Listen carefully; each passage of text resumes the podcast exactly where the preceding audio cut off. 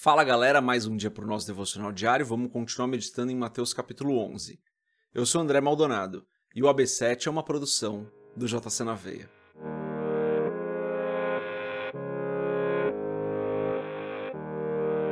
Mateus capítulo 11, dos versos 16 a 19, está escrito assim: A que posso comparar essa geração?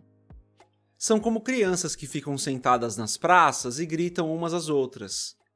Nós lhe tocamos flauta, mas vocês não dançaram, cantamos um lamento, mas vocês não se entristeceram. Pois veio João, que jejua e não bebe vinho, e dizem ele tem demônio. Veio o filho do homem comendo e bebendo, e dizem: Aí está um comilão e beberrão, amigo de publicanos e pecadores. Mas a sabedoria é comprovada pelas obras que a acompanham. Até aqui, até o verso 19. Vamos fechar os nossos olhos, curvar nossa cabeça e fazer uma oração. Pai, tu és perfeito. Não há outro como o Senhor, nunca houve e nunca verá. Tu és santo, justo, fiel. Tu és o nosso Deus bondoso, misericordioso. Teu amor não tem fim. O Senhor nos ama. Pai, eu te agradeço por mais esse dia, te agradeço pela tua graça, te agradeço porque o Senhor é um Deus misericordioso. Te agradeço porque o Senhor tem nos abençoado, tem nos livrado do mal, o Senhor tem nos fortalecido para os momentos difíceis e tem nos trazido uma série sem fim de alegrias. O Senhor é bom muito mais do que nós merecemos, Senhor. O Senhor é bom em todo o tempo. Pai, eu peço em nome de Jesus, perdoa os nossos pecados, tem misericórdia de nós, que falhamos, que erramos, que infelizmente às vezes mesmo que raramente, ainda caímos em tentação, ainda cometemos algum pecado. Perdoa-nos da mesma maneira que nós temos perdoado as pessoas, Pai. Que na medida em que nós medirmos, nós sejamos medidos, como diz a Sua palavra. Perdoa-nos, Pai. Eu peço em nome de Jesus que o Senhor nos abençoe hoje, que o Senhor nos guarde, nos livre do mal, que o Senhor guie os nossos passos hoje. Eu peço, Pai, não nos deixe cair em tentação e que a tua provisão esteja sobre as nossas vidas, de maneira que, assim como diz a tua palavra, Senhor, nada nos falte. Eu sei que esse quase nem é um pedido, é quase uma declaração da certeza que eu tenho, baseado naquilo que o Senhor nos deixou na Sua palavra, de que nada vai nos faltar. Mas eu oro, Senhor, dá-nos a provisão necessária para hoje. E, se possível, Pai, além da provisão necessária, dá-nos algo a mais e um coração que deseja abençoar as outras pessoas. Para que nós possamos ser canal de bênção para outras pessoas, para que nós possamos ser canal de bênção para as nossas comunidades, para aqueles que precisam. É o que eu peço em nome de Jesus. Peço também que o Senhor abençoe os nossos familiares, que o Senhor traga cura para aqueles que estão enfermos, abra portas de emprego para aqueles que estão em necessidade, mas principalmente, Senhor, como tenho orado aqui todos os dias, que o Senhor alcance, que a tua graça alcance aqueles que ainda não estão salvos. Que o teu Espírito Santo tenha um encontro poderoso com os nossos familiares que ainda não te conhecem. É o que eu peço em nome de Jesus. Amém. Antes da gente continuar no nosso devocional, se você não é inscrito no nosso canal do YouTube, se inscreve, compartilha o AB7 com outras pessoas, entra na nossa comunidade do Telegram. E se você quiser comprar o livro Muito Além de um Pai, www.jcnaveia.com.br, tem um banner lá para você comprar o livro. Lemos então os versos 16 até o 19. E Jesus uh, compara aquela geração uh, de uma forma bem peculiar. E daí ele fala assim, ó, verso 18: Veio João, que jejua e não bebe vinho, e dizem ele tem demônio. Veio o filho do homem, comendo e bebendo, e dizem aí está um comilão e beberrão, amigo de publicanos e pecadores. Ou seja, João havia vindo para preparar o caminho do Senhor. João era uma pessoa bem interessante, por assim dizer. Se alimentava de uma dieta muito específica, era uma pessoa peculiar. Não bebia vinho, não era dado a grandes banquetes. E as pessoas olhavam para ele e falavam assim: Ó, oh, isso daí tem demônio. Daí veio Jesus.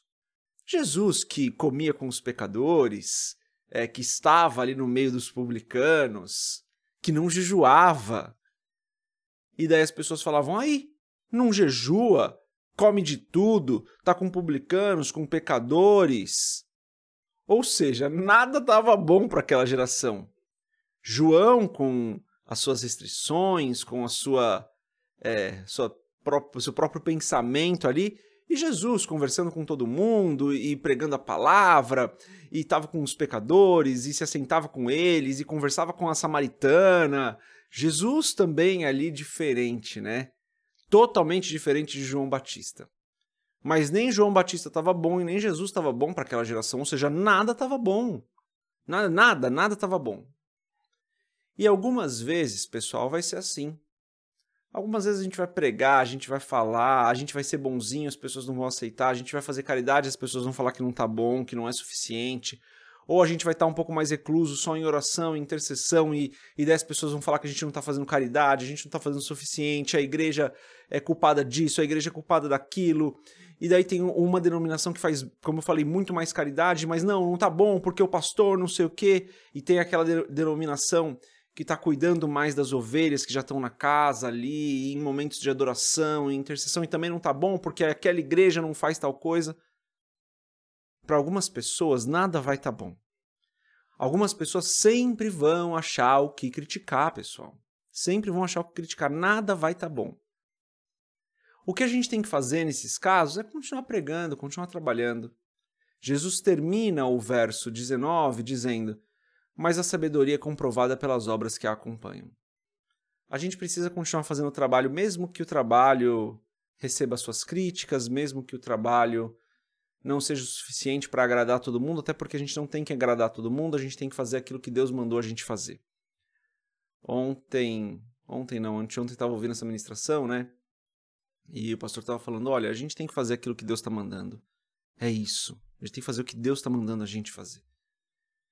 Mesmo que às vezes isso não agrade todo mundo, porque sempre vai ter alguém criticando o que a gente está fazendo. Se a gente está fazendo boas obras, se a gente está fazendo caridade, vão criticar. Ou que não é suficiente, ou que não é do jeito certo. Se a gente não está fazendo tanta caridade, mas a gente, como eu falei, está ali mais cuidando do rebanho, das ovelhas, também não vai estar tá bom. Porque a igreja não está impactando, porque a igreja não está fazendo. Sempre vai ter alguém para criticar, tá, gente? Mas o que a gente tem que fazer, como eu disse, é continuar trabalhando.